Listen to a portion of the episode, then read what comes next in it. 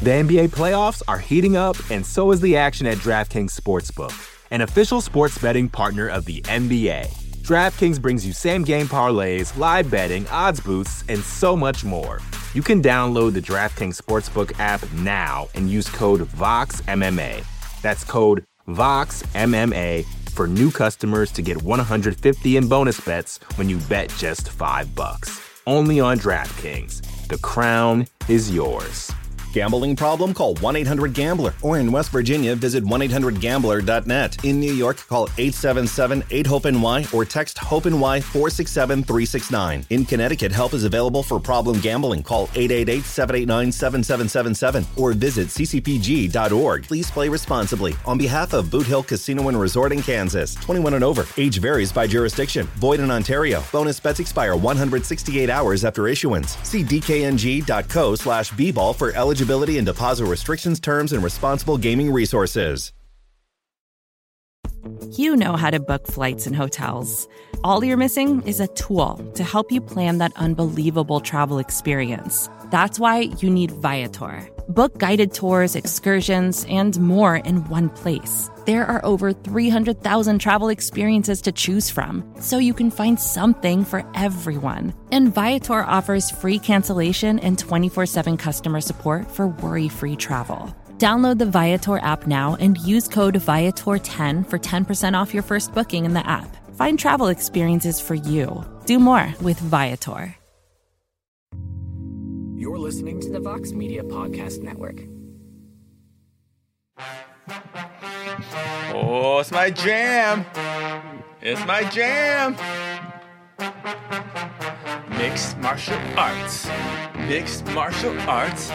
Bellator 279 UFC Vegas 52 preview show starts now! also Bellator 278. Oh, man. Fearway. Fearway. We're missing the big one, too. We're missing the big one, too, because we have ourselves uh, quite the weekend in the world of combat sports and MMA, in boxing, and we have a lot to talk about on another live preview show here on the MMA Fighting YouTube page. Thank you for joining us live, or if you're watching after the fact in video mode or on the podcast network, that's where you're checking us out. We appreciate it very much. Hope everyone's having a wonderful Friday. I am Mike Heck.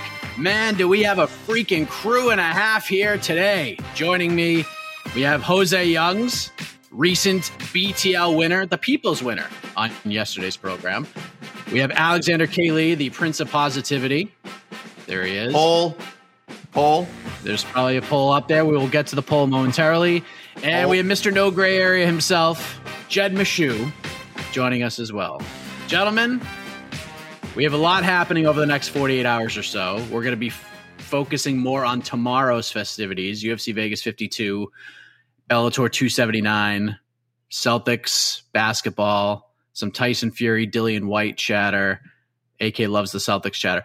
Before we get into this, AK, what is the poll? What is the poll? Let's get the uh let's get the poll out of the way. Very, uh, very obvious. What events are you most excited about this weekend? UFC Vegas 52. I kind of unfairly to the other promotions put Bellator 278 and 279 together, but I do feel like it is kind of a two event extravaganza. And of course, uh, Tyson Fury versus Dillian Whyte. So that's that is the poll Wow. for now. A lot of early Well, returns. the Not, not even worth mentioning. Huh?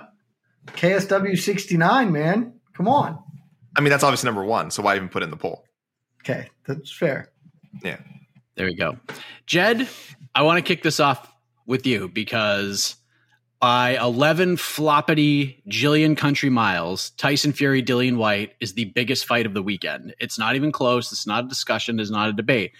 But focusing on the duo of MMA events tomorrow, the UFC card versus the Bellator card, which event are you more interested in and why? I mean, I guess it's Bellator 279. Uh, the UFC fight night just it's better than last week. So there's that. It's got that going for it. But frankly, the fight I was probably the most interested in this whole weekend, uh, the Sumerdedge um, Manel Kape, that that's no longer there. So I don't get to watch Manel Kape do hyper violent stuff. And so now I'm kind of bummed and it, it puts a bad patina on the whole UFC card. So it's uh there's just not a lot that I'm like I will always watch a Jessica Andrade fight. She's the second best uh flyweight in the world. She's coming back to strawweight where she's one of the top three strawweights in the world. So I'll always go watch her do the damn thing. But give me give me Cris Cyborg in a in a squash match. Give me Juan Archuleta Raufeon Stots is a banger. Uh, and Kyoji Horiguchi Patchy Mix is also probably a banger. Like, and you know, you get Ilima Lei Macfarlane. Sure, it's against Justine Kish, but like the card tomorrow for Bellator is a much better card, I think. Uh, certainly from a ma- from the top sections. Uh, you know, when you get down to the bottom, gets a little thin on the ground at, at some of those prelims, but up at the top, I think it's no question better. AK, what say you? Or if, if, you're only watching one of these events and you can't find out anything that goes on with the other one for like two weeks, which one are you watching? I actually really, really like the UFC main card. Uh, I think I think last I don't, I don't know if it was last week brought up or some other show. We kind of like listen. We're in a bit of a slump here as far as like stacked fight nights go, which isn't to say the fight nights have been bad, but certainly on paper, I can understand there's been a bit of malaise on the part of the media, on the part of the fans. The cards are a little, they're a little soft. They're a little soft. We just did a, a bit of a roundtable, uh, Jed and I, along with, of course, Stephen Marrocco and Damon Martin. Uh, so people can find that at kind of asking everyone, is essentially, is there a point where you feel like you would turn out or, uh, excuse me, tune out or you feel like fans uh, will start tuning out in droves uh, with the kind of the watering down of cards. The watering down is nothing new. Ever since you could probably point to uh, Fox, ever since of course they had to go to free TV and start churning out more cards for major networks. I mean, it's been it's been an issue. Card, cards have been watered down. Oversaturation has become part of MMA. I mean that that we we understand this, um, but it just seems like lately, or like every weekend except for like maybe six or seven weekends out of the year, we're getting week main cards, week main events. But but I like this main card. I think it's got competitive fights. I think it's got name value. Clay Guida, Claudio Puelles for me just passes the bare minimum to actually be called a co-main event. Uh, and as Jed mentioned, uh, Jessica Andrade, I think one of the best women's fighters of all time. Um, so I'm always excited to see her fight, and Lemos is a is a legitimate contender, so that's exciting. And there's some other sneaky fights in there. Lando Vannata, Charles Jourdain is a good one. Um, but like the Bellator card, as you get down to the prelims, it's a little it, it, it, could be stronger. It could be stronger. I'm telling. I, would advise people um, tune into the main card uh, if you are a discerning UFC viewer. But uh, but I'll say overall, I, I don't think it's as quite as down as um, as people think it is, or perhaps my standards have just uh, lowered. Jose, where you at with this? I know the Cris Cyborg, Arlene Blencowe main event you like because you like seeing the greats do great things, no matter who they are doing great things again. So is that enough to put the Bellator card as a whole over the top of the UFC card as a whole? Like top to bottom, which card do you like better? Uh, top to bottom, it's probably Bellator 279 only because they have like the two bantamweight Grand Prix. And then let's not forget they were originally supposed to have Sergio Pettis, Raufeon Stots, like teammate versus former teammate title fight for in the first round of that Grand Prix. That fight was awesome until Sergio had to fall out. And then oh boo hoo, we get freaking Juan Archuleta in instead, another great banger of a bantamweight. So uh, the main card is obviously better, but I in terms of like like competitiveness I think Andrade Lemos is going to be way more competitive than Cris Cyborg versus Arlene, uh, simply because we've seen what happens when Cris fights Arlene, and it's not good for Arlene or pretty much any other Bellator featherweight. And then like adding guys like Kai Kamaka and Yancy Medeiros and, and all those guys on the on the prelims, I think that just make kind of tips it in the edge. But uh, so main card, top to bottom, Bellator's better, but the main event of the UFC, I feel, is going to be more competitive. And I think it's more interesting because Lemos is coming off that quote unquote win that a lot of people think wasn't a win over Angela Hill. So if she gets past Jessica Andrade, she's probably like one win away from a title shot. And then if Jessica Andrade wins, I mean, who doesn't want to see a third fight with Rose? So uh, title implications added to it. I think the main event is more interesting, but the whole card is better for Bellator. All right, so we'll we'll talk about Bellator in a moment. I feel like there's more meat on that bone, so we'll probably spend a little more time on that Bellator card. But let's start with the UFC card, UFC Vegas 52. We'll start at the 115 pound headliner between the former champion Jessica Andrade takes on Amanda Lemos. Andrade, always a tough out, just an ultra violent fighter, super fun to watch. Lemos has won five straight since moving from bantamweight to strawweight, coming off a controversial win over Angela Hill in her most recent outing.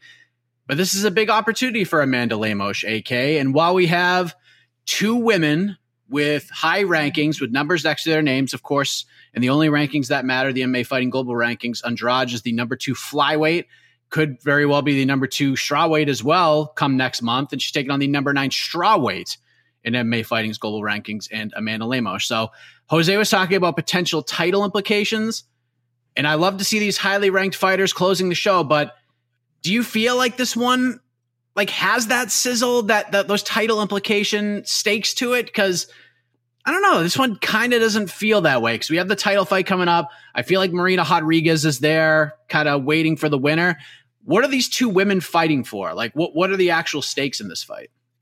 I think I think it's definitely missing that uh, title contender immediacy, and that's okay. That's okay. I, have said many times in the show, not every main event needs to be about, uh, oh, is this put them one away from a title fight? Does this, you know, guarantee? Is this a number one contenders bout? It's nice if it is for Lemos. It certainly could be. She's a fresh challenger. The UFC, of course, is always looking for fresh challengers. She would be winning uh, six straight fights. I think. I know the Angela Hill, uh, you know, pretty competitive fight, close split decision. Maybe raise more questions that gave answers as far as uh, how how legitimate she is as a contender. But I think she'll learn from that too. So I, I don't think that was a like necessarily a bad experience for her at all.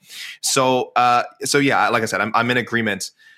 I'd be very surprised if either uh, either fighter made enough of a statement to just to say, yeah, oh, uh, UFC's got to make the got to give him the next title fight. Um, but Lemos is. It's weird to say she's closer because, like we said, Andrade is probably you know the only reason she was removed from the strawweight rankings is just because she went up to fight at flyweight. If we're talking about should she, where should she be ranked at 115 if we never took her out, she's what just below Rose and and. uh and Zhang Weili, right? Uh, Joanna would be removed. I mean, so she'd, she'd be Joanna wouldn't be on the list now. So she's third or fourth at worst. This person who's top five in two divisions. Uh, and yet, because she's already competed for the flyweight title, she's already been a strawweight champion and has been in multiple strawweight champ fights. The freshness of Lemos makes her closer, I think, in the eyes of the fans, in the eyes of the matchmakers. I don't know if that's fair, um, but she has a lot. Uh, Amanda Lemos that is has a lot to gain here from a win. Andrade, Andrade, of course, wants to win um, and, and, keep her name in that circle, but it does feel like she has more to go just because they, we've seen her before. We've seen her in world title fights before. So um, the stakes are like medium to high for both fighters and slightly higher um, for Amanda Lemos. And for me, that for me that makes this a worthy main event. Again, th- nothing needs to be guaranteed, and nothing is guaranteed in the UFC. Jed, do you agree with that? Do you feel like Lemos is, is closer to a title shot, or do you feel like Andrade is closer? I think they are in the exact same spot. Whereas a win here, in my books, a win should give him a title fight. Like sure, Marina Rodriguez, like not here to downplay her her run. Her run has been almost exclusively decisions and of varying widths, basically. And depending on what happens in the upcoming title fight, like I know that technically Rose Namajunas got her revenge on Jessica Andrade. She sure didn't. She definitely didn't win that fight. And if that fight was five instead of three, she probably gets colded again because Andrade was coming on like a bat out of hell in that third round.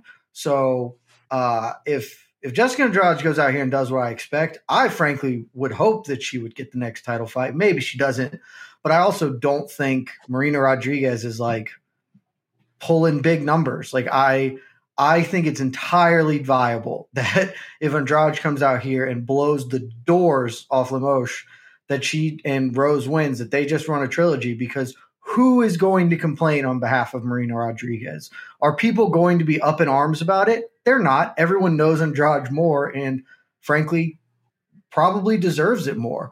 And similarly, if if Lemos comes out here and surprises the hell out of me and like takes it to Andrade, I think that that is probably like it, it will depend if she wins like a a bad split decision the same way that she you know did over Angela Hill, then maybe not. But if she goes out here and just puts boots to her then that's more impressive than all of Rodriguez's run to me, even if Lemos probably should have lost to Angela Hill and hasn't really fought anybody on that level before. That one win would be enough for me to say, yeah, that woman probably deserves it more. Let's give it to her. So I think the outcome is that they both an impressive win for either woman puts them really in the driver's seat. I think they if they come out either of them impresses and then says something saucy on the mic, they might be able to make you know, cut right in front of Marina Rodriguez. But we'll see. I mean, I guess I guess that's what we're to find out. I just don't feel like Rodriguez is I don't think anyone will care. Is just sort of where I stand. Like I haven't heard the outpouring of fans saying, "Yes, Marina, this is her time. Let's go." It's like, yeah, she's got a good win streak. She probably deserves it. No one's to bat an eye if Andrade takes it takes it from her, though. Jose, if you're Marina Rodriguez, are you are you concerned here, or are you looking at this fight like in a certain way? Like, are, would you prefer one fighter to win over the other? I mean, I know you you kind of look at things that you need to see the fights play out and how they play out and how the fight ends and stuff like that. Like decisions weigh certain way, finishes obviously weigh a little bit more. But if you're Rodriguez, are you a fan of one fighter over the other here? Mm, I think it would depend on that, on this fight, and then of course the big fight in the big rematch in June between Zhang Weili and Joanna Jędrzejczyk, which I think no one even mentioned is another high level strawweight fight coming up, three rounds for whatever reason. So if Jessica Andrade wins, she would, I assume, want revenge from either of those losses, especially Zhang Weili, the one that you know, like cleaned her clock in Beijing, or I I think it was Beijing, uh, the uh, the fight in China that one, like when she lost her title. So maybe she, if, even if she does win, I don't know if they'll slot her into a title fight because even Rose has kind of mentioned Marina, and Rose seems to kind of, you know, want to fight these girls that are deserving of the title yeah, shot. Like, get that like, ass beat again. So like remember like when Carla, everyone said Carla should get the title shot, and then Daniel was like, mm, maybe, and then Rose was like, no, it's gonna be Carla. Like Rose has already said, like Marina's like, yeah, she's in there too. So if the champion wants her, then why not? But let's see how it plays out because, um, like, let's not forget, ten of eleven people thought Amanda Lemos lost her last fight. That's obviously not going to help her in the eyes of the UFC. On the flip side, Marina Rodriguez stepped in on real short notice to save a main event one time. You know how the UFC likes to scratch your back if you scratch there. So she's obviously in the, Marina's in the good graces of the UFC. So I assume she's going to be a big Jessica Andrade fan just because uh, if Amanda Lemos wins, it's new blood, and even if Amanda Lemos does win just do Amanda Lemos versus Marina Rodriguez because Rose, you know, seems to fight like wants to fight like once or like twice a year, maybe not three, four times a year like some fighters do. So if Rose takes another long gap, uh, why not just slot uh, Amanda Lemos and Marina Rodriguez in another main event for the actual number one contender fight? All right, let's get into picks. AK, we will begin with you here. Who gets their hand raised to end the festivities at the iconic Apex tomorrow night?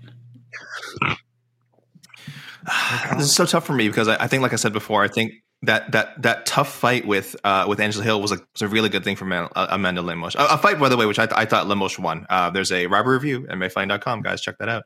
But um, Jose mentioned that most of the media, I think, uh, ten out of eleven and nine out of ten on MMA decisions scored the fight for uh, Angela Hill. I think, if I'm if I'm not mistaken.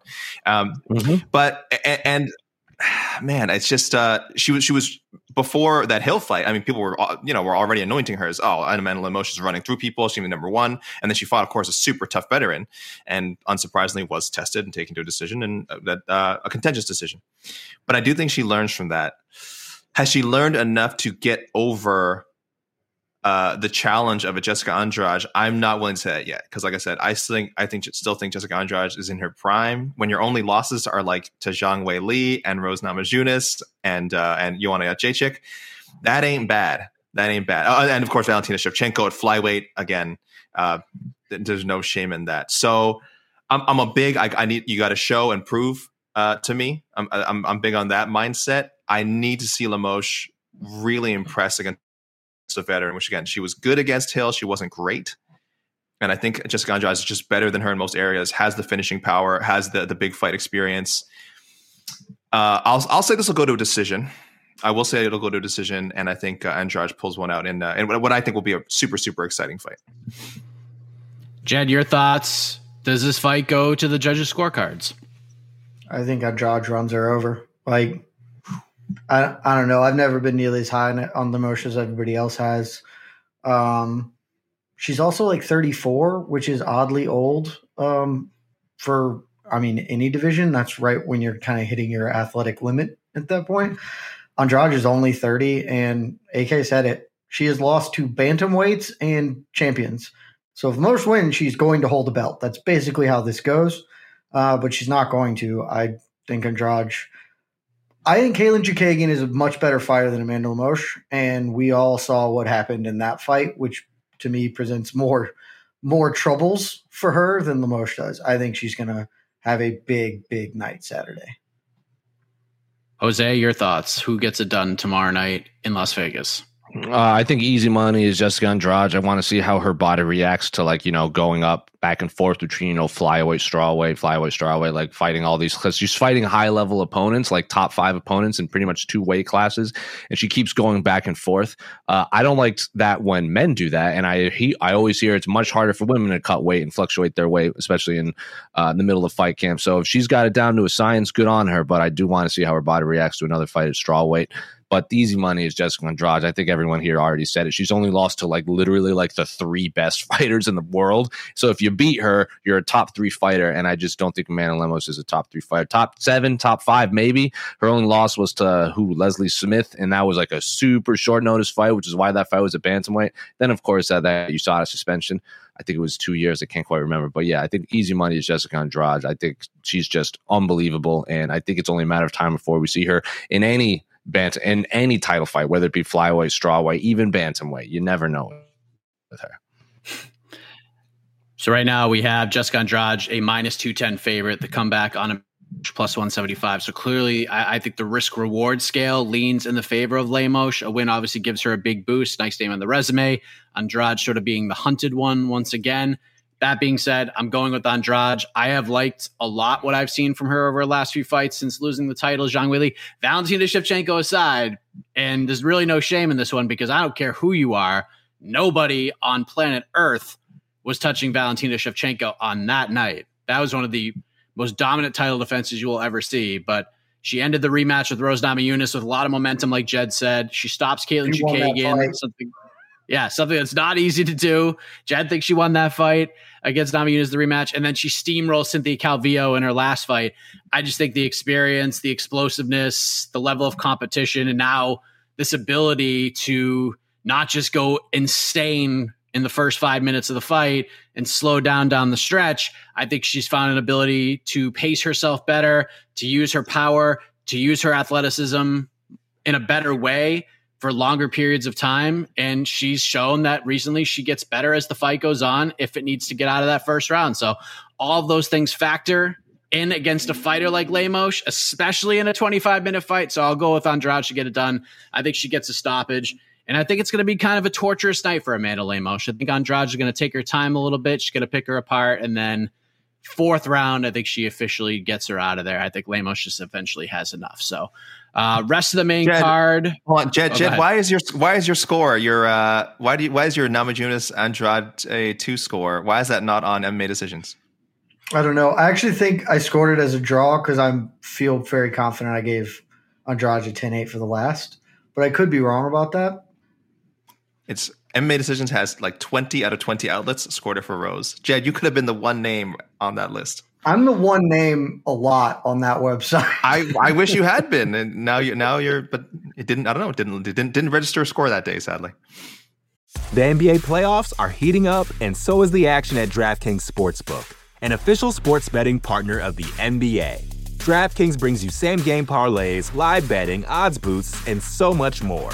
Don't miss out as the NBA postseason winds down. And new customers to DraftKings can bet 5 bucks to get 150 in bonus bets instantly. You can download the DraftKings Sportsbook app now and use code VOXMMA. That's code VOXMMA for new customers to get 150 in bonus bets when you bet just 5 bucks. Only on DraftKings.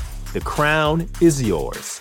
Gambling problem? Call 1 800 Gambler. Or in West Virginia, visit 1 800 Gambler.net. In New York, call 877 8 HOPE NY or text HOPE NY 467 369. In Connecticut, help is available for problem gambling. Call 888 789 7777 or visit ccpg.org. Please play responsibly. On behalf of Boot Hill Casino and Resort in Kansas, 21 and over. Age varies by jurisdiction. Void in Ontario. Bonus bets expire 168 hours after issuance. See dkng.co slash bball for eligibility eligibility and deposit restrictions, terms, and responsible gaming resources.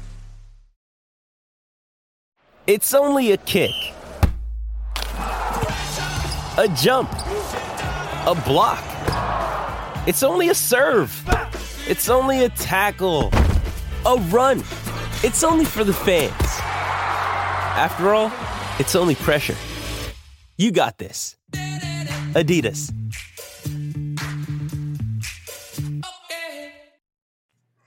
Rest of the main card, we got Clay Guida versus Claudio Puelles. By the way, if you haven't read it yet, MMAfighting.com, Shaun Al-Shatti did a tremendous piece about Clay Guida and some of his uh, great experiences going through the MMA world from the regional scene to bowling alleys to Diego Sanchez and much more is a tremendous read. Go check that out. We got Maycee Barber coming back, taking on Montana De La Rosa. We got Alexander Romanov taking on, once again, the returning Chase Sherman to He's the back. UFC. And then Charles Jourdain taking on Lando Vannata to kick off the main card. You know that's going to be fun. So, Jed, what's the fight that stands out to you on this card outside of the main event? If you can only pick one in the main event on this UFC card, what are you picking? So one outside of the main event, eh? Well, Yes. the answer is very obvious to me. Um, I mean, I could say something stupid like Mike Jackson, Dean Barry, but the actual answer is Lando Vannata, Charles Jourdain. That seems like that's if it was going to be Manel Kape, but now it's it's that fight. That's a also a really good banger. So, um, though I will admit I'm like oddly fascinated by Dean Barry, Mike Jackson. So because Dean Barry is like a minus four. Dean Barry is a bigger favorite than Cris Cyborg is. He's Dean Barry, and Cris Cyborg literally has already beaten Arlene Blencowe 18 months ago, and she is somehow not a bigger favorite than him. So that fight is wildly interesting to me. AK, what's yours? What's what's your one other fight outside of the main event that you're picking from this card? I mean, Jed spoiled. It's Dean Barry and Mike Jackson, and I'm I'm Is not really? even being. I just think like I, I'm glad they're just doing it first fight of the card. Okay, I, I mean, I, I, uh, first fight of the prelims. I say, excuse me, first fight of the preliminary portion of the card. I mean, a lot of again, y- you're not worried about scaring off any like casual fans because most casual fans probably aren't tuning in to the first two, three, four fights of the ESPN's plus prelims, so that's okay. Um, hardcore fans kind of, I think, are aware why this fight is happening. They're uh, certainly not like enthused about it. Um, they're definitely just saying, "Isn't this the guy who beat CM Punk?" Which, by the way, technically he hasn't. I mean, that that result was overturned, right? Because uh, he was smoking the weeds. So you know, CM Punk. Really, they should run that one back. Unfortunately, I don't think that's going to happen. Um, CM Punk currently uh, going for the AEW World Title. He's he's got bigger goals in mind. But um, yeah, I, I I I agree. Like, and it's funny when you mention the odds. It's not even that crazy though, because of all the, you know It- Dean Barry. Yeah, he's only got like crazy. five fights. Except that that says more how lightly people are taking Mike Jackson than necessarily how lightly. uh, Sorry, you know how lightly they're taking the the cyborg uh, Blencowe fight. Right? It's just it just. I mean, cyborg should be like a twenty to one favorite, but there's I guess there's enough respect for Blencowe and there's enough like oh you know she's just a much uh, Blencowe is a much more you know accomplished fighter than Mike Jackson, um, but it's it's the kind of weird odd attraction that I don't mind the UFC opening up with. Um, look, hey, maybe Mike Jackson surprises us. We really didn't get to see. He didn't have to do much against CM Punk. Uh, he fought a pretty safe fight. On him. I don't bet on MMA, as you know, but you're right. I mean, I see. I do, and I I don't may see or may why- not bet on him. I don't see why you would. Did you bet on him? five bucks? I mean, Seven- uh, plus him seven- and plus Chase Sherman are both aggressively undercosted. these are these are Bellator prelim odds. Uh, this this uh, this is actually exactly this actually looks like a Bellator prelim: Dean Barry versus Mike Jackson, uh, and the odds are, are certainly reflected. So yeah, I'm fascinated by again, th- and this also reflects, by the way, the rest of the card, which I think has like solid. There's solid matchups on it, but nothing that's from a narrative standpoint is like particularly compelling. Like Preston Parsons versus Evan Elder, it could be a great fight. I'm I'm just not drawn to it. Dwight Grant, Sergey Khandozhko looks like a great fight. I'm just not drawn to it. But this oddity of Dean Barry and them s- somehow bringing back Mike Jackson, despite like everything that has or hasn't happened over the you since his last fight, that's really cool and weird. And I'm definitely, even if I wasn't you know required to watch it because it's our job, I would be tuning in to see that. Jose, what do you got? What's your on deck circle fight on this card? I mean, I said it on between the links yesterday. It's Tyson Page versus Ike Villanueva. Ike Villanueva literally hasn't reached the judges' scorecard in like six years. He's either getting just melted or he's melting someone else. And they're by no means are any of them technical. Like it's just I'm gonna throw as hard as I can until someone dies, uh, or he fights someone that throws a kick punch in the middle of a UFC fight. He's one in four in the UFC, and we're talking about like oh Mike Jackson gets another shot. Like I can't believe they're giving Mike ja- like Ike Villanueva like a sixth fight in the UFC love everything about it. The man is a real life boomhauer. And then Tyson Pedro hasn't fought in four years because of various injuries. And I was super high on Tyson Pedro. And then obviously he's run into some rough luck. His last fight was against Shogun. At, in Australia pre-pandemic, so the man's been out for a minute, and also I'll, I'm also very excited to watch fellow MMA media member Mike Jackson get another professional fight so I'm very excited to see how the the the media landscape. You know, also oddly enough, Mike Jackson was the only one backstage that scored every round for Jon Jones against Dominick Reyes, which I thought was just absolutely bizarre when I was there in Houston. Yeah, so when after that fight, I was like walking around like interviewing fighters, and he's like, "Yeah, Jon Jones 5-0. I'm like, "Yup," and I just like walked to the next guy. It was very like I was literally at a loss for words when he told me that. Um, yeah, I'm excited to see him fight. Uh, decent card all around. Uh, a lot of fun. And like obviously, I'm a big dork, so I'm always gonna be, tune in for Charles Jourdain uh, World of War, the baddest World of Warcraft player in the UFC, has a horde tattoo, has some dope earrings. Looks like he was gonna die weighing in, even and his fight didn't even happen against Ilia Topuria in Houston and, or Anaheim, and he's still waiting. So shout out to you, Charles Jourdain. You're getting another shot. So a lot of fun fights on this card. But selfishly, and it's not going to be a good fight. I'm excited for Tyson Pedro, Ike Villanueva. I mean, I'm curious about Maycee Barber, Montana De La Rosa. Mm-hmm. I'm curious to see how that plays out. But if I'm choosing one, just because, you know, with everything going on this weekend, I want like an action packed fight that's probably not going to last all that long. I'm going to go with Jordan Wright, Marc-André Barriault. Those two are just going to sling, catch weight 190 uh, pounds. It's because yeah, you're a big weeb like like Jordan Wright. I mean, they're just going to go in there and throw as hard as they can until somebody falls down. It's going to last a minute yeah. and a half and then we're going to move on to the next thing. So it'll be a fun mm-hmm. fight while it lasts, and uh, that's has I'll go with that one just to be different. Has Jordan Wright ever reached the judges' scorecard? Because I was like trying to think of this, like I haven't looked it up. I don't think he's ever like reached so. this. But I don't think he's ever fought a position win or lose. I'm pretty sure it's all finishes. Yeah. No. Nope. Nope. Even his no contest was originally That's KO. True. So nope. He's not even from Beverly. He hasn't, he hasn't, oh, yeah, he was. He hasn't even seen a third round. He hasn't even seen a minute of round two yet, like a full minute of a second round yet in his career. So there you go. Just a man That's who knows how the game works. And he walks out. To, and he walks out to the 1990s version of the Berserk theme song. So you know he has a soft spot in my heart. I don't have to tell you about that though. Yeah. Well, let's move on to Bellator 279, ladies. Cris Cyborg, Arlene Blencowe, too. Second round submission for Cyborg in their first meeting about a year and a half ago. I assume nobody is picking the upset here. So just looking at it, I'm going to play this game. We're going to play a little prop bet game between the four of us because the closest prop betting line in terms of over under betting line on the board right now over under one and a half rounds, Jed Meshew. Looks like minus money on both sides with the slight edge on the over. Do you like the over or under here? One and a half rounds tomorrow, main event, Cris Cyborg, Arlene Blencowe 2. Can Arlene Blencowe get it over a round and a half? That is um it's really well set line, frankly, because it's tough to make a choice there.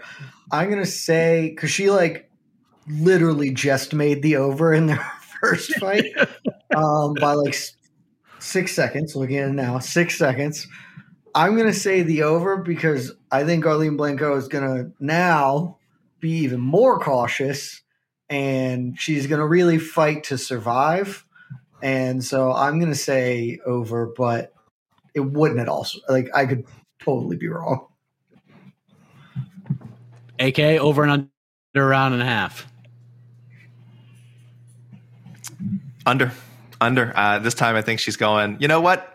when am I going to be here again? Like, this is really my last shot. Uh, probably pretty surprised. To, no, not surprised, but uh, you know, getting getting a rematch in the first place is tough. I was surprised to see now that I was trying to like. It felt like they've already rematched, uh, you know, opponents for Cyborg a bunch of times. This is technically her only rematch in uh, her, of someone she fought twice. Now she's now fighting for the second time in Bellator. She fought Leslie Smith a second time, of course. Well, they, but I mean, that was they just talked about the Sinead Kavanagh thing, but then they did this. Oh, that was all right. That was crazy. That like, We're like, yeah, we're gonna what? run that one immediately back. Let's just do yeah, that again. this one is like, I mean, it's not like much more uh, exciting, but it is makes a little more sense at least as far as the distance. At least Cyborg has two title defenses between the you know the last uh, this one and the last Blencowe fight. Uh, but yeah, I think Blencowe kind of throws caution to the wind this time and says maybe if I maybe if I take it to her, you know, Amanda Nunes style, I'm gonna go in there swanging and banging. Maybe I can catch her the same way and see what happens. But I mean, Cyborg's such a smart fighter that like you know it's. It, other than that Nunes fight, it really feels like to catch her in that way is so unlikely and so difficult. So um, I think if if Blencowe does go with that strategy, it's going to end very poorly for her. And this time she does not make it past the 230 mark of the second round. Jose, are you on the over or the under team here? Uh, probably under. Uh, because you know how many submission wins Cris Cyborg has in her entire career. one. One, and it was against Arlene.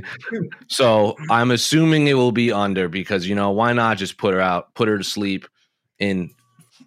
I'm gonna say three minutes and 14 seconds. That'll be my prediction. Three mi- three fourteen of the first round. Also, shouts Dude. shouts to Cyborg for really just murdering Cyborg by TKO prop bets last Mhm. time around. That has been the that has been the most safe bet in mixed martial arts gambling for ten years. is Cyborg by KO, and she pulls out the first sub of her career. I took such a bath. I actually think this will go. There it is. I actually think this will be over. I, I'm going to say third round finish for Cyborg. Now, third round. Yeah, So, I think she makes because I- I looking think at it- Do it. Looking at it, that's a tough. That's a risky. You know how many times she's finished opponents in the third round in Bellator? Zero. She's finished them in one, two, four, and five. Never third. Ooh, maybe she's going for it. Gotta, maybe she's going to hit for the cycle, man. The cycle. She's going to hit There for you the go. cycle here. Here we she's go. literally like she's had four fights in in Bellator. It's been four, two, five, and one. Her last third round stoppage win was Strike Force Miami against Marloes Coenen. So there you go, Mike. She's due. She's love so due for a third round finish. I love it. I love my pick even Oh, more. Oh no, I lied. Tanya I, Evander, did- third. I love it. Tanya I'm Evander third round. Mike. Forgot about that. Oh, because I love that. I just want I want Cyborg to do the like the stories you hear about like Jordan and uh Magic and Larry Bird where they're just like bored during the regular season. Like I'm gonna play left handed tonight. I just want Cyborg to do that for the rest of her career. I'm going to get a stoppage at three minutes and four seconds of the third round exactly, Yeah. and just try Yeah. and do that. Yeah. Well, let's go to pro. Like honestly, there's the fight is what it is, but there's kind of a bigger story attached to this that isn't being talked about that much because we have to think about where Cris Cyborg will actually go from here, right? Because this is not something that she's wanted to discuss at all in the build to this fight. I know she's done interviews and she's basically said, I'm not going to talk about this, but by pretty much all accounts, come July, Cris Cyborg becomes a free agent. So, Jose, she is a big name. She's making good money in Bellator. She is winning the game of prize fighting being in Bellator because she's getting main event fights that are very winnable for a good chunk of change. She doesn't have to go crazy thinking about it. She's spending a lot of time in the oct- in the cage, excuse me, the circular cage. She may not be able to get the biggest challenges in Bellator, but she gets to fight, win, and make a lot of money. Of course, PFL could be an option with Kayla Harrison over there. Cris could compete for the million dollars next season. Do you feel like this could be her last Bellator fight tomorrow night, or do you think she's going to be like, the grass is pretty green over here. I'm making a lot of money, and I don't have to do a whole hell of a lot here. It's pretty pretty cushy. I think if she resigns with Bellator, she's gonna have to have, like force Scott Coker and PFL to do some sort of cross promotion. You know, I don't think she's gonna sign back with PFL to just run it back with Sinead and like all these other fighters that she's already beaten. Like Julia Budd's already hopped over to the UFC, so if she hops over there, it's just another person that she can rematch there anyway. So uh, I think if she does re-sign with Bellator, she's going to have to force Scott Coker hands to give her either Kaz who for some reason she hasn't fought yet, even though they want the fight to happen, or just be like, if we resign, you got to get this Kayla Harrison thing sorted, uh, and we'll do a cross promotion, or I'll just go to PFL and fight her there. So I think after this fight, uh, we'll see her fight Kayla Harrison within her next three fights. Whether it's cross promotion or just with PFL is the is the bigger question. AK, you think this is it? Think this is her last Bellator fight? If this is, uh, yes, I think it will be. I think she is going to go do the PFL. I think it just makes a lot of sense for her. I think again, she wants to. She already is the only woman to win, you know, the world title in every major promotion. Then the PFL has sprung up. Suddenly, there's another option for her. Kayla Harrison is there. My only question would be, when this happens, do they just book uh, Harrison and Cyborg right away, or do they do the thing where they try it out over the course of the season and then you know just assume? And this is, and it's never safe to assume anything in tournaments and or regular seasons. You know, the whole league structure this would be like one of the safest if they decided to keep them apart like for as long as they could this would be like one of the safest safest bets um, both women pretty healthy not a lot of history with injury just have you know they run they pretty much are known to run over everyone at 140 145 pounds um, or could again uh, maybe 155 i don't know i don't know how, does it, how they decide to go with it but either way I, I do wonder though if if just to draw those immediate eyeballs and again just to uh, you know mitigate any chance that the fight might not happen, that you just do Cyborg and, and Harrison right away. But yeah, I think uh, I think this is it. Um, and I think if you're Cyborg, you know, now that you're like I said, you're getting your first uh, second time opponents, uh, Bellator, excuse me, title challenger. You kind of have to read the tea leaves here and, and say like, man, I you know what what is the next challenge for me? I'm not done yet. I'm not ready to retire yet. I'm clearly still the number one featherweight in the world. I got to make this Kayla Harrison fight happen the idea of winning a tournament and getting a million dollars very appealing. Um, so this this will be it. This is, I think, our our, our nice Hawaiian swan song to uh, Cris Cyborg and Bellator. Jed, do you agree with that? Nope. She's coming back to Bellator. Um, she is probably going to come back on some sort of a structured deal because PFL is about to start their season and – what AK said is like it's totally possible that they would just be idiots. That they would sign her and be like, "Well, we need you to go through the tournament," or Kayla's already in the tournament, so we're going to wait till the end of it. Which would be the dumbest promotional thing in the history of the world, but like right in their wheelhouse of possibility. So uh, I think she's just going to say, "All right, well, they're doing this PFL thing. Let's hope Kayla." rides it out. And I'm going to go to Scott and say, Hey, Scott, you like working with me. I like working with you. I still want to fight Kat Zingano. Not really sure what the hell's going on here and why that's not. I will sign a seven month contract with you with no champions clause steps on it. And I will fight once, maybe twice before I go to the PFL. And in that gives you seven months to get your ducks in a row and figure out co promotion with them because either way, I'm going because that's the fight I want. It's the fight I need. I'm going to go get that by hook or by crook. And then that puts the onus on him to get off his ass and do whatever the hell he didn't do when Kayla Harrison was a free agent. So I think she's coming back because the timing doesn't really seem like it fits to me. But I think she's coming back with a lot of caveats attached to to her return. I think this is a question we're going to be revisiting in the next two or three months because if her contract expires in July and she goes out there and beats Arlene pretty emphatically and doesn't take a lot of damage and is healthy coming out of it, maybe Kat Zingano is in Hawaii. Maybe we'll see that little face off and they try to squeeze one more in before we uh, we get to that place. Wouldn't it be the most MMA thing in the world for Arlene Blencowe to win this fight though? like it's a rematch she should obviously lose. We've literally already seen it. There's so much tied up into the future of Kayla and Cyborg, and this just be the the weird bolt of lightning that shakes up everything. That feels fitting. This would Maybe we're for it. This would surpass no, I always Oh, no, for no. This sure. would This this, no, no, no. the biggest This would upset. surpass. I I have held on to this this uh, upset for uh, forever now. That nothing will ever pass uh, Serra and GSP. I think Blencowe beating Cyborg would would be a bigger upset. Yep. Yeah. Yep. That's it. That'd I'm be a going, stunner. I'm going all the way. Yeah. That'd be an absolute stunner, no doubt about it. Uh, so that's the main event. We'll see what happens with Cris Cyborg. Jed, back to you. We have the kickoff of the Bantamweight Grand Prix on this card. Kyoji Horiguchi versus Patchy Mix, five rounds. Co-main event slot. We got Raufeon Stots taking on Juan Archuleta for the interim Bantamweight title. Let's take the title off the table. We know how you feel about this whole situation because it is kind of silly. But, you know, if it, makes fights, if it makes fighters more money along the way, cool. Which fight Does it? on an island do you like more? Take the title and all that out of it. Which of these two fights do you like more? Horiguchi Mix or Stots Archuleta? Um, oh, that's really good. I think Horiguchi mix is probably going to be more fun, so I'll say that. I think both of these fights rule. Between the four men competing, they have a combined like three career losses or some absurdly low number.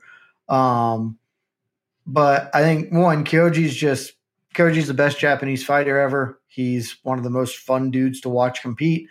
Patchy Mix has been talking of to, to steal Jose's term, talking a lot of greasiness coming into this one, um, and almost certainly can't back it up, especially over five rounds. So that fight is probably going to be really fun. Whereas Hofi and Stots and Juan Archuleta could look a lot like patch like the first the early goings of Mix Archuleta, which is like a fun scrap, but also like I don't know, Stots might just tackle him a bunch, and it might not be nearly as exciting as watch Kyoji do Kyoji things. AK, I feel like Juan Archuleta might be the most overlooked fighter of the entire weekend. Betting lines, nearly a two to one underdog. It does not seem like there is a single person that is out there that is picking Juan Archuleta to win this fight. Are you surprised by this, or is this just everyone just hopping on the Stots bandwagon? I feel like people should have hopped on a couple of years ago, but I feel like Archuleta is not getting really any respect heading into tomorrow. I I actually reacted quite viscerally. Mike, can you say that again, and I'll I'll repeat my facial reaction. Uh, uh, that whole about Archuleta. I feel like Juan Archuleta might be the most overlooked fighter of the weekend. That was my. It was a little more uh, organic before, but uh, yes, uh, uh, that surprised me. I didn't know he was. I did not know he was a two to one underdog. I was about to go on a whole bit about him being overlooked, but I didn't think it was by that much. Um, I get it. Uh, look, uh, Raufeon Stots really good, glossy record. People love that seventeen and one. It looks real nice. Uh, he's you know he's got the right uh, training background. You know, the iron sharpens iron, and all that. Cool name. Um, and you know, there's that element of we've discussed all the way in the show, kind of freshness. People like to see fresh names. People want to see fresh names get that shot of the title. They want to see new champions. They want to see, um, you know, new names advance in this in this tournament. Um, but yeah, Archuleta for sure. Like I think people like Archuleta mix was a really good fight, and it's just it's one that like I feel like some people have forgotten. Um, we always talk about on all of our shows how amazing the bantamweight division is, and and often we're talking about the UFC, but we're absolutely including so many of the Bellator bantamweight: Sergio Pettis, Kyoji Horiguchi, Archuleta Mix, Raufeon Stots. Um, uh, so yeah, so it does. Uh, he is definitely, definitely, definitely being overlooked. Um, Archuleta, Archuleta is, a, is just a super talent, super, super talent, super well-rounded guy. He was competitive in two divisions. Uh, I, I was picking him to win. I, I did not know um, that he was such a like uh, two to one is really uh, it is surprising to me. If you told me like it was like maybe uh, minus one fifty for Stots, I would have understood. Um, but I think Archuleta is, you know, he's just fought. He's fought the better competition. He's got that experience. Um, I think five rounds. Uh, I'm not. I'm not saying either guy has a questionable gas tank at all. I just favor Archuleta to be able to kind of make the adjustments and uh, and pull away if he does fall behind. Uh, Jed said like it could look a little bit like the Patchy Mix fight. I think that's a pretty uh, pretty accurate breakdown. So um, yeah, again, I don't bet on MMA, but uh, if you were to, you know, fancy yourself a parlay, you could do a lot worse than throwing a an Archuleta win in there. In the last 45 Don't minutes, parlay underdogs. No. In the last uh, 45 minutes, Archuleta went from a plus went from a plus 195 underdog to a plus 215 underdog. So more money coming in on uh, Mr. Super Stots, uh, uh, according to our friends at DraftKings. So, Jose, which which one of these Grand Prix fights are you more interested in on Saturday? It's Kyoji Horiguchi because, like I said, I'm between the links. A lot of people on this site in particular at one point thought Kyoji Horiguchi was the best bantamweight in the world. I was not in that camp, but a lot of people thought it was, and he was well on his way to beating Sergio Pettis before he just got clipped by a very crazy spinning back elbow in one of the best knockouts to see all year. Even Sergio Pettis himself was very upset with his win because he was about to lose. Uh, so I'm excited to see how he bounces back because a lot of people still, like I said, consider him the best bantamweight in the world. If he had beaten Sergio Pettis, Pettis, we probably would have been talking about him in this fight like we were talking about AJ McKee before his last fight. Like, it, does Bellator have the best featherweight? Does Bellator have the best bantamweight? The answer is no. But the fact that we're having that conversation makes it that much more interesting. Patchy Mix is pretty much uh, beaten what every, almost all these high level bantamweights outside of Juan Archuleta. I think his record he hasn't beaten a lot of recognizable names, but he's beating them the way you're supposed to beat fighters like that. Just, he's obviously coming off the big win over Gallagher, which I'm not super high on James Gallagher, but a lot of people tune in to watch him fight. So I'm sure Patchy Mix got for whatever for whatever this means in Bellator more fans uh, and then Juan Archuleta and his real stupid gimmick of being a Mexican man walking out in a conquistador helmet fighting Raufeon Stots. I don't know who's going to win that fight, but I am almost guaranteeing it's going to go five rounds because what what do they have like twenty something decisions between the two? They're both very high level fighters and they both dominate their opponents when they do win but they don't really put their opponents away a whole lot. So I expect I'm going to pick Juan Archuleta to win. Who's he lost to? Sergio Pettis and Patricio Pitbull, two very high level names. We just talked a whole lot about who's Jessica Andrade's lost to. Literally the best. That's all Juan Archuleta is lost to. If Raufeon Stots wins, you'd have to consider him one of the favorites in this Grand Prix, then considering the, the only people that have beaten Juan Archuleta. But I'm going to pick Juan Archuleta and his stupid conquistador Mexican gimmick. All right, Jed, who's moving on in this Grand Prix? Are we uh, are we rolling with two favorites? Could we see an underdog play spoiler here, an Archuleta and mix? What do you think? Nah, baby, this is Bellator. Always go with the chalk. Uh, when I first looked at the Stots fight, I thought that oh, that seems like Archuleta should should not be that big an underdog. And I watched the tape, was like, oh no, that's right. Like Stots is just going to tackle him a bunch, and he's not going to be able to stop it and he's probably not going to blow his gas like Patchy Mix did in their fight. So, uh, give me the chalk, baby. Kyoji. I think Kyoji's the favorite in the tournament, um, and Stots is probably my second favorite in the tournament. What with old Pettis out of out of action now, so. Um, also, it was really weird that Archuleta wasn't going to be in this tournament. Is that right? Was he just not going to be in the Grand Prix? That seems weird. Um, but yeah, no, I'm go all chalk, baby, down the line. AK. Uh, yeah, oh, Mike, you just asked, oh, I just asked my, sorry, I blacked out there for a second. I was looking at odds. W- where are the Bellator? I was, I was looking at Jed's uh, gambling article. I apologize. I w- I wasn't paying attention to the show. Uh, I couldn't find odds for for Blencowe and Cyborg.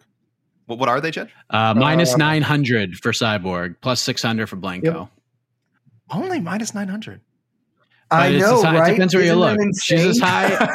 she's as you Cyborg's as high as a minus fourteen hundred, though. She's as high as a four, minus fourteen hundred, depending on where you look. But DraftKings, the best sports book on the planet, minus nine hundred. Mm-hmm. Uh, I'm sorry, Mike. What was, it, what was the question wins, me? I might be destitute. Mike, I'm sorry. What was the question? The Grand Prix matchups. Who wins? Oh, okay. Uh, well, like I said, I like Archuleta and I'm going to go with Horiguchi. I'm going with Horiguchi. There was a part of me that was like, uh, you know, Patchy's almost like in the same boat as Juan Archuleta. I feel like, uh, you know, he lost that one fight, and I don't know if that took a lot of the, you know, he lost that undefeated mystique. But I also think, uh, again, Kyoji was beating Sergio Pettis. I mean, he was clearly winning that fight. Uh, he's clearly the superior fighter. Has to be one of the three or four best bantamweights in the world. Uh, my rankings might not reflect that. I'm going to take another look at them. Um, I'm one of the uh, people who was skeptical, and oddly, after he after that performance, even though he lost, I kind of felt compelled to, to move him up and kind of listen to what some of our our other MMA fighting panelists I had to say about Kyoji. But um, this is a legitimate test for him. This is a legitimate test, and and an upset would not surprise me. But uh, Jed is right. Chalk is the way to go. Uh, Kyoji, I don't think is getting caught by anything like that from Patchy Mix, and I think he wins a, a pretty clear cut decision. All right. Jose, you're going Can we Archuleta and Horiguchi. There where you're going with? Correct. Horiguchi, Okay. who a lot, like I said, could be the best band in the world, and Archuleta. The first like nine minutes of that fight, the mix Horiguchi fight are gonna be is gonna be interesting because Mix is a big dude. I mean, we'll get, they're they're gonna weigh in today, so we'll see if Patchy Mix even makes the weight because he missed it in his last fight, and Mix is a big guy. He's probably going to gas down the stretch, but those first like eight nine minutes are going to be really interesting. But I'm with Horiguchi, and I'll go. S- I think Archuleta is being completely overlooked here. I will go Stots, but this has like BS split decision written Ooh. all over it. Like this is this is one of those like controversial decisions written all over it. So Mike, We'll stirring the happens. pot before the the pot the fight hasn't even happened yet. You're already stirring the pot. I mean, it would be such a Bellator thing to to have that happen. So so that's the Bellator 279 card. Of course, Bellator 278 is going down tonight. You can check that out. With threats to our nation waiting around every corner, adaptability is more important than ever. When conditions change without notice, quick strategic thinking is crucial. And with obstacles consistently impending, determination is essential in overcoming them. It's this willingness, decisiveness, and resilience that sets Marines apart. With our fighting spirit, we don't just fight battles, we win them. Marines are the constant our nation counts on to fight the unknown. And through adaptable problem solving, we do just that. Learn more at marines.com. When you need mealtime inspiration, it's worth shopping Kroger, where you'll find over 30,000 mouthwatering choices that excite your inner foodie. And no matter what tasty choice you make, you'll enjoy our everyday low prices, plus extra ways to save, like digital coupons worth over $600 each week. You can also save up to $1 off per gallon at the pump with fuel points. More savings and more inspiring flavors make shopping Kroger worth it every time. Kroger, fresh for everyone. Fuel restrictions apply. But before all that those festivities happen, Jose, I know you've been waiting for this moment. Tyson Fury, Dillian Whyte are gonna get in the squared circle and they're gonna Mhm. throw those heavyweight hands at each other. This is a very interesting matchup. Supposedly, quote unquote, the retirement fight for Tyson Fury. We don't know if that's actually going to be the case or not. It is Uh-huh. combat sports and money talks. Tyson Fury has the chance to make just a ton more of it. There's a lot of money to be left on the table here. But a lot of people just look at this fight and they think Tyson Fury is just going to go in there. He's going to dance around. He's going to sing some songs. He's going to knock Dillian Whyte into next week. And then he's going to sing some more songs in the microphone, say he's retired, and just walk away. Just walk back down the aisle in front of 90,000 people at Wembley Stadium. Do you think it's that simple? No, hell no. Dillian Whyte is so good at fist fighting human beings. He's just the fourth at at times at at its at its peak of the last 10 years, Dillian Whyte was like the fourth best heavyweight in the world. When Andy Ruiz beat Anthony Joshua, I still thought cuz I wanted Dillian Whyte Joshua to rematch in uh, in New York that night or to have Dillian Whyte fight Andy Ruiz. Those are the fights like I wanted. Dillian Whyte has just been severely overlooked by the masses simply because his name was not Deontay Wilder, Anthony Joshua, and Tyson Fury. Let's not forget Tyson Fury's win over Klitschko is awful. That fight is terrible, like historic. Awesome, like historic win, and then he lost his mind and vacated the belts and like took like six years off, and then Klitschko had that absolute banger of a fight against Anthony Joshua that I think people have just severely forgotten about in terms of like great heavyweight fights the last five years. Dillian Whyte is so good, and he has not fought in Deontay Wilder three times in the last two years, which is a lot of damage on the human body. I don't know if you've heard this. Deontay Wilder is probably the hardest puncher in the history of boxing. All more than I'll even say more than Mike Tyson. There's literally a gif of Deontay Wilder punching Tyson Fury in the head, and there is a ripple effect going down Tyson Fury's entire body. You can't do that three times to be the same man. Uh, Tyson Fury, of course, is not is controversial heading into this fight. I think because there are outside questions about his management group or people that he's been tied to. So he's trying to, you know, not cast a big spotlight on him. Dillian Whyte is so good at fighting. And if he wins, we're not going to call it an upset. We're just going to run it back between two high level boxers. If the number four heavyweight beats the number one heavyweight, It's not an upset. He's just better that night. And then if he does win, Tyson Fury is not retiring. He might vacate the belt to take on money fights like Francis Ngannou or this or that because he doesn't want to be tied into like mandatory fights. But if I'm any of these people, if Anthony Joshua beats, if Anthony Joshua wins and Tyson Fury wins, make that fight because that's the biggest fight outside of Conor McGregor fighting Canelo, which will never happen. The biggest fight you can make in all of combat sports is Tyson Fury, Anthony Joshua. You put all the belts on the line to become the first unified heavyweight champion since Lennox Lewis. It'll sell that much. Now, if Tyson Fury wins and Anthony Joshua loses, Tyson Fury is not going to want to fight Alexander Usyk. He's just going to vacate the belt and he'll go fight Anthony Joshua for no belt and will still make a ton of money. So don't say boxing is dead because the heavyweight uh, division right now is fan freaking tastic. And Tyson Fury is awesome. Dillian Whyte's awesome, and I'm very excited for Saturday. Jed, this seems like uh, your kind of heavyweight title fight right here because you got Tyson Fury, he's just full of personality, and then you have Dillian Whyte, who, as you like to put it, when speaking of some of these UFC fighters, he's a get or get got kind of guy. He just get goes in got, there and just get or get got. He just gets in there and he throws as hard as he can. He's very effective. He can knock dudes out. He's got power. But he just goes in there and he gets after it, and he's either going to knock a dude out or he's going to get knocked out. That's probably how. The, I don't think this fight goes to the decision.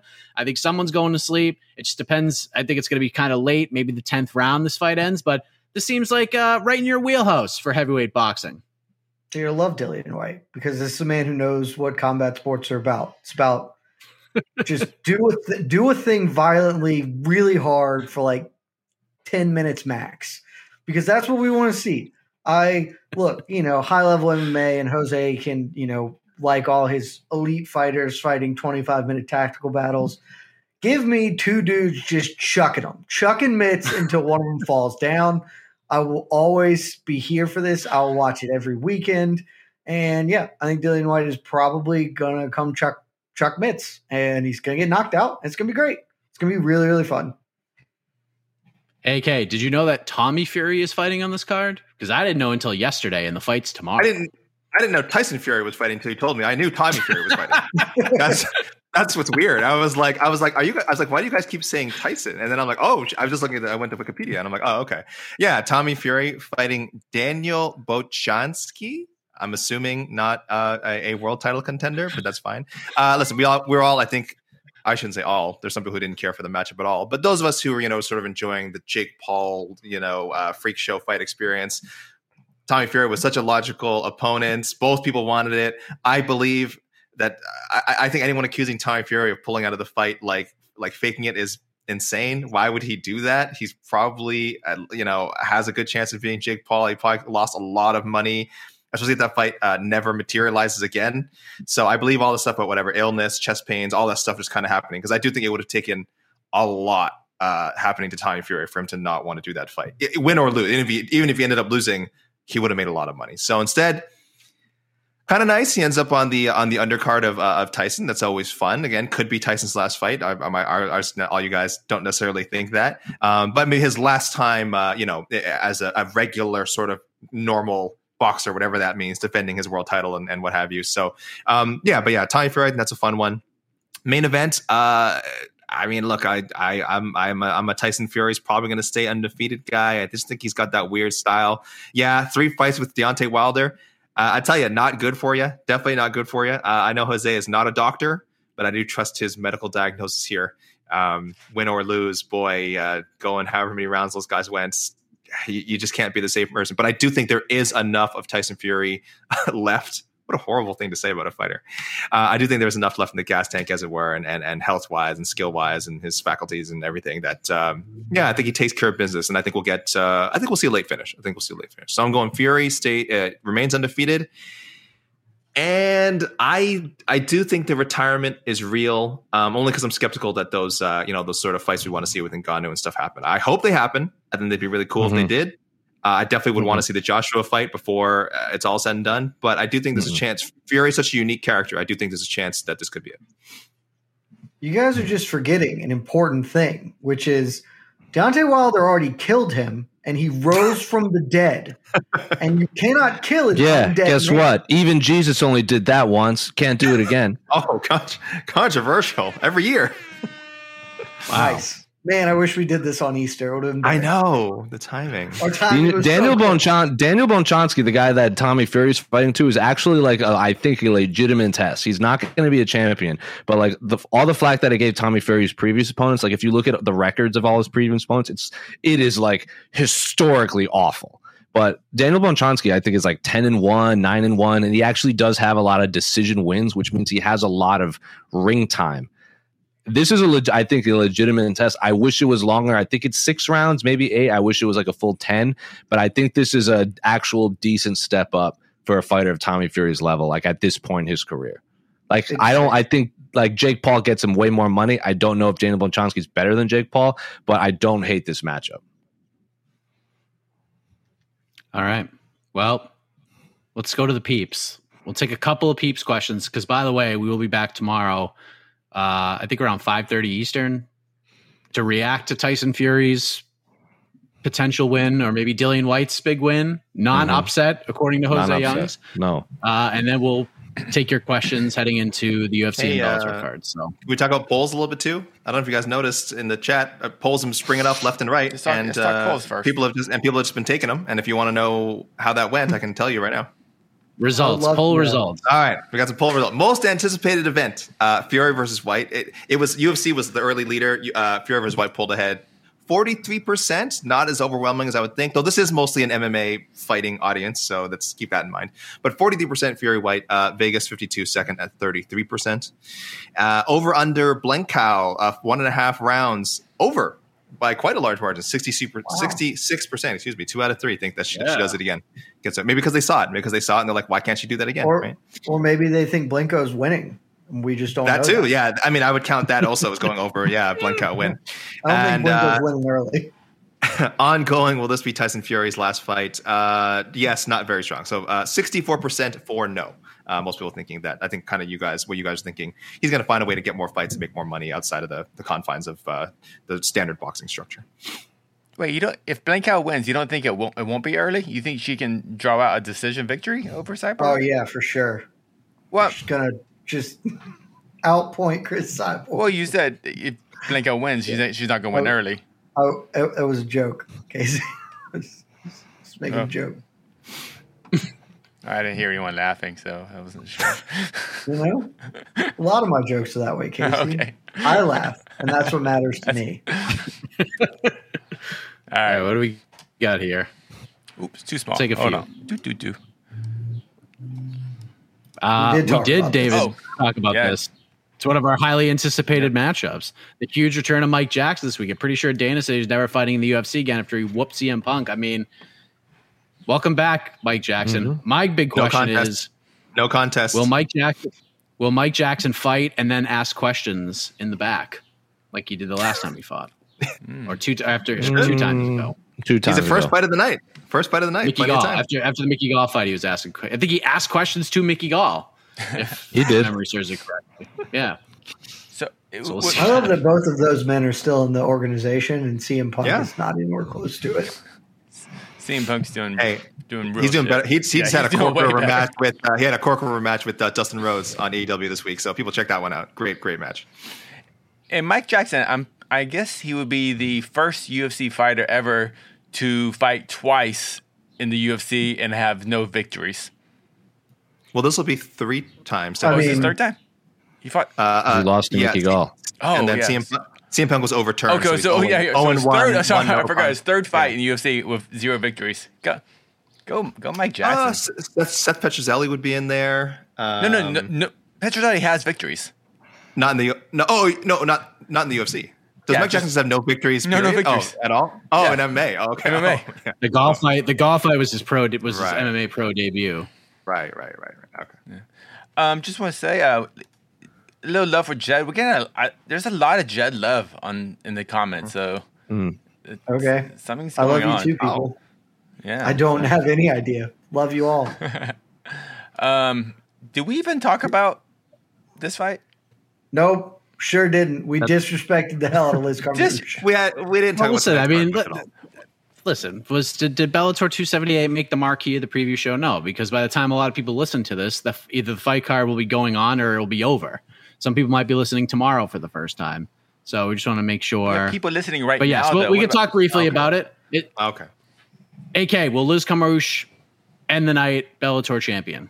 Well, listen, for those of you listening a day after, man, I can't believe it. Carmouche has finally won uh, a, a world title. There it is. I mean, we I think a lot of us thought she was the uncrowned champion when she went over to uh, Bellator. People could if people could see our internal. I think she. I didn't see our internal rankings. I believe in our overall rankings uh, consensus. I think we have her ahead of uh, ahead of uh, Juliana Velasquez. And, and and why shouldn't she be? Why shouldn't she be? She's she's beaten a lot of great flyweights. Uh, Juliana Velasquez, respectfully, very good champion in Bellator, but I don't know if she's shown anything to me that she's like been so impressive that she is that she just you know necessarily takes Liz Carmouche's spot just because Liz Carmouche is not wearing a title around her waist. Um, so yeah, I have her ahead of uh, Juliana Velasquez. I know a lot of people do, and I think she just makes it a formality. Um, uh, her uh, Juliana Velasquez's last fight with um, Denise Kielholtz, probably just a bad style matchup. Like I don't want to say that I exposed her or anything. I think Denise Kielholtz is a really good fighter, and it was a stand up fight, and that's that's how it had to go. Um, so maybe it's a credit to Velasquez that she got that decision, um, though there were a lot of some shaky moments. So maybe she come, she's better for it, but, but I just think Carmouche, um, like I said, has been one of the toughest outs at 125 and 135 before that. Has twice fought for UFC titles against Valentina Shevchenko, Ronda Rousey, um, and I think that I wouldn't put Julian Velasquez on that level. So I think Liz Carmouche finally gets it done and gets gold around her waist, or should I say, excuse me, already has it around her waist. For those of you listening on a Saturday, Has Liz fought? Did she ever fight Jessica Andrade? Is that a fight that ever no, happened? no, no, Okay. no. Nope. Oh yes. Yeah, they, Liz, and that was like I think that was Jessica Andrade's like first fight in the UFC. Oh, I see it now. I see it there. now. It had it had Oh, Liz been, won. 'cause it was Oh, right Liz after won. the Rousey Carmouche fight. So that Oh, was 135. Yeah. That would have been Okay. one of Both his of them first are female That was fights. pre-fly. There you go. Yeah, hey, I- that's a good win. I- that's a good win. I think that was the first fight between two openly gay fighters in UFC history. Oh, I, oh, I- Ooh, I'm pretty sure I you're freaking right. covered that fight. I was there. You're right. I was. I actually It was remember Seattle, interviewing right? both of them. Yeah. Thank you. Thank you for reminding me of that. Um, yeah. So just want to give Liz Carmouche a little love. Um, obviously, Yeah. Shevchenko is Shevchenko, but I believe Liz Carmouche is the second best flyweight in the world, and uh, I think she's gonna. Um, I think she's gonna win big in a few hours. You mean she's or she's already proven it? Or she's Those for those proven listening now. Yeah. All right. We shall see. We shall see. Uh, Nick M. Can Cyborg retain her throne as women's Regain. best? Regain. Oh, regain. Excuse me. I- Regain, yeah. Okay. All right, that's a no. I think. I think. Is there mm. anything she can do without ever rematching Amanda Nunes? No, not in the eyes Not of really. fans. I think smoking Kayla Harrison in like 20 seconds would make people think about it. She blows the doors off Kayla Harrison and Shevchenko loses, then okay, but Shevchenko ain't losing, so no. Yeah, other this is Yeah. true. Other stuff Shevchenko- probably has to happen. Shevchenko, yeah, Shevchenko. Right. with I think it's- Shevchenko Shevchenko has to lose for her to get that And if, title if back. Amanda if Amanda goes out there and just destroys Juliana in the rematch, then you know I'm sure she would probably claim the one or two spot in the eyes of fans as well. Yeah. Yeah. I think it's Shevchenko. Yeah. Until Shevchenko loses. I think I agree with you guys. Agreed. Um, for forever. She will have Or it if like for all we know, Ro- like if we're being honest, like Rose is probably fighting the higher competition in terms of like skill set Oh, yeah. compared to Rose versus her opponent. If Rose just goes on a tear and like gets like five title defenses, like how can you not put her up there? Because five title defenses at strawweight is a lot harder than five title defenses at any other weight class in, wo- in women women's weight class. Good point. Yeah, if she goes out, if she beats Carla and then beats Andrade and then beats Joanna, that's a Yeah. that's, that's a lot of like, one that's a long that's a long She's already yeah. beat. I don't. She's already beat Joanna twice. I don't think that fight's gonna happen again anytime soon. Yeah, she yeah she gotta get by Carla first. Um, let's talk about this gentleman. Joseph Hell Boza, yeah. what are your thoughts on the 10 day span that Chase Sherman had? April 12th, finds out the UFC cut him again, ending his second stint. Then a week later, he's brought back again to fight this week. And from I understand, he's making uh, a few more bucks, doubled his pay from his most recent run in the UFC. And now he's back, and his his gift, his prize, is taking on a now slender, more ripped up Alexander Romanov. Like, Have you seen uh, the side by side from the last two fights? Romanov looking shredded right now. He's got, so, he's, got uh, he's got like a little big like a little big Still four pack four and a going half on. pack Yeah, more. four and a half pack. I like Yeah. Yes, Romanov looking good. One of the uh, the up and coming heavyweights, a guy a lot of people are very high on, and it, he gets to fight on Saturday. He gets to do so against Chase Sherman. So, Jed, your thoughts on Chase Sherman's once again return to the Ultimate Fighting Championship in this matchup against Alexander Romanov? Uh, proves a couple things. One, the best ability is availability, man. Chase Sherman just said yes, and that's why he has a job right now. And look, he's probably going to lose, but also he might not. Like I, I think I'm maybe the highest on Romanov out of out of the people here. I certainly him ranked the highest. I'm pretty sure, but like for the many flaws that Chase Sherman has in this game, he's pretty good at not being taken down. Like he doesn't give up a lot of takedowns historically. And he can maybe just do that thing where he throws a lot and somehow can't really knock people out at heavyweight, which is a it's a big problem if you're a heavyweight striker and you're you're not like a big hitter, that's trouble. But like if he can just stay on his feet and he's coming in on short notice, Romanov not going to have enough time to game plan for him. He's this is the textbook definition of having nothing to lose. He has nothing to lose here. And as we all know from watching the replacements and that uh, inspiring speech from Gene Hackman, that makes you all very dangerous people. And I, I'm just saying, Chase Sherman, he might not lose this. And boy, would that be something. Wow. Jed, you, Jed, you are correct. You definitely have Romanov ranked the highest. Um, I'm also on the Romanov train, but unfortunately, he just hasn't had the right competition across the cage for me to justify it. But I know we, you, you're just like, yeah, eff it. I Yeah, like it. we, we do our things differently. yeah, we do our things differently. But, but you know, I, I, I'm just waiting for Romanov to. He just needs a better competition, and but Is, pay- is beating Chase Sherman going to be that better competition I for you, Casey? Yeah, No, because Chase Sherman is going to lose. Yeah, Tanner Boser would have been kind of an interesting one. But listen, I I honestly think that if the Juan Espino fight actually went the distance and didn't end in the weird way that it ended, I think people would look at Romanov a little bit higher than they did. But people haven't forgotten about that, and they thought it was a little weird that whole Espino situation and the tech decision and stuff. Also, just just because it should be noted, bravo to this because it's the Vanilla Gorilla versus King Kong, and that's that's a plus work, Sean Shelby. Like that is a plus stuff in my book. This uh, this doesn't go past the two minute mark, and uh, I hope Sherman Wow. though he doesn't go no. And then I hope it, I hope That's that Sherman great- and ends up on a Sam a Sam Alvey like uh, run for the next the next two. I hope he six, somehow He's the six rounds, heavyweight. like, She's the heavyweight. Sam Alvey. It's like two more fights, just so we like we just literally like man, like six straight losses, but he's hanging in there. He's getting paychecks. Maybe there's a fight in the night in there, uh, fight of the night in there somewhere. I know it's been a while since he got one. Um, that would just be great. That would just be great. I think Chase Sherman is, is beyond wins and losses. This point. he's he's winning. Him coming back and pulling off the sequence of events that Joseph Boza just described. He's a winner no matter what. He's a winner. He's a winner. He is.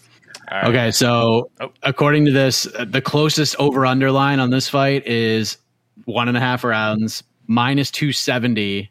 Uh, it does not go over, it, it goes under one and a half rounds, plus 205 over one and a half rounds. Fight goes to a decision, minus 650. It does not, plus 425. It does.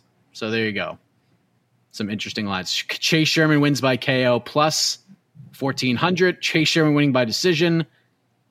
Uh, where is that? By decision. Jed, I saw your I saw your eyes light Yeah, up a little bit it's when you heard that. Plus, plus plus 1800. 1400 K Sharon by decision plus 1800. I saw I, I, saw Jed react. Have recommended parlaying Chase Sherman and uh, Mike Jackson together in the long shot of the week this week. So you know that's where I'm at this weekend. Real quick, talk about the, the odds for Mike Jackson. Yeah. Joseph Boza, we, We did just talk about this. about it. Oh yeah, I know. I'm just, I'm talked- just, I'm yeah. just bringing. I wasn't gonna bring that up, but we're talking about odds. Yeah. So We're telling Joseph. We're just telling Joseph Boza. Yeah. Though maybe this was asked. Yeah. Maybe this was was asked before we we. did Yeah. and before we um, started.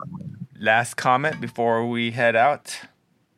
I actually think uh, I think I actually think Dean Barry might have more pressure on him this weekend than like anybody else to deliver with these odds. Like he's brought in to have a showcase performance, and if he goes out and loses to Mike Jackson, my word! Like, and you're Gonna going to be see an article that Damon, our own, our own Damon Martin wrote. Uh, I think it's going to drop sometime tomorrow. Yeah, pressure's on. on Dean Barry. And happy birthday, AK. You never like his tweet Uh, replies. comment. Happy Our pal birthday, Davis AK. Bandine. Uh, yeah, take that. Take that. Uh, first of all, one, it's not my birthday. Uh, two, David, take that as a message.